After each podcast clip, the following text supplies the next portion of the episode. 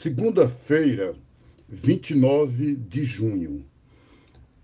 Queridos irmãos e irmãs, o evangelho de hoje, Mateus 8, 18 a 22, diz que Jesus, vendo uma grande multidão ao redor dele, deu aos discípulos a ordem de atravessar para o outro lado do lago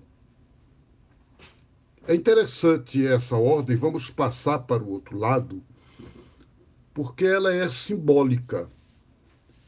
Quando o Evangelho de Mateus foi escrito, provavelmente significava: vamos além da nossa fronteira judaica. Vamos ser uma igreja para fora, como o Papa Francisco propõe. Vamos aos que não são cristãos Vamos ao outro, ao de outra cultura, ao de outra forma de ser no mundo. E é muito importante a gente poder viver isso hoje e descobrir qual é a tradução exata, como é que se aplica isso que Jesus disse para os discípulos e diz para nós hoje. Vamos passar para o outro lado. Vamos abrir as fronteiras para outra dimensão da vida.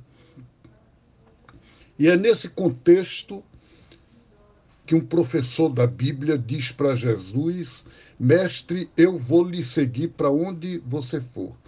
É uma decisão dele. E Jesus diz: não é por aí. Não é você que decide me seguir. As raposas têm tocas, os pássaros têm ninhos, eu, o filho do homem, não tem nem onde encostar a cabeça, você não sabe o que está pedindo.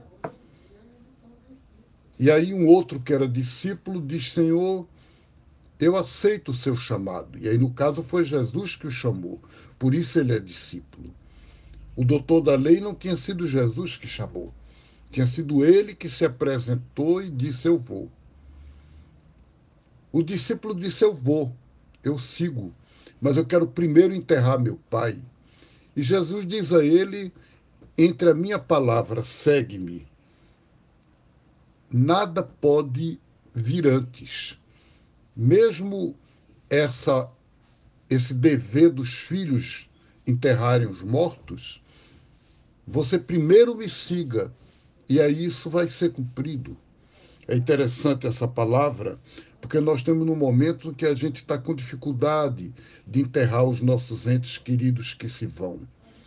É tão duro, é tão desumano não poder acompanhar uma pessoa que está morrendo, não poder se despedir no velório, e a gente está vivendo isso. Mas o mais importante de tudo é que, mesmo nesse contexto, a gente segue Jesus e aí sim ele nos abre a possibilidade da gente viver a cultura da gente. Um grande abraço a vocês, Deus abençoe e até amanhã, se Deus quiser, e sempre passando além das nossas fronteiras culturais, sexuais, humanas, de todo tipo. Jesus nos chama sempre para ir além. Um grande abraço a vocês.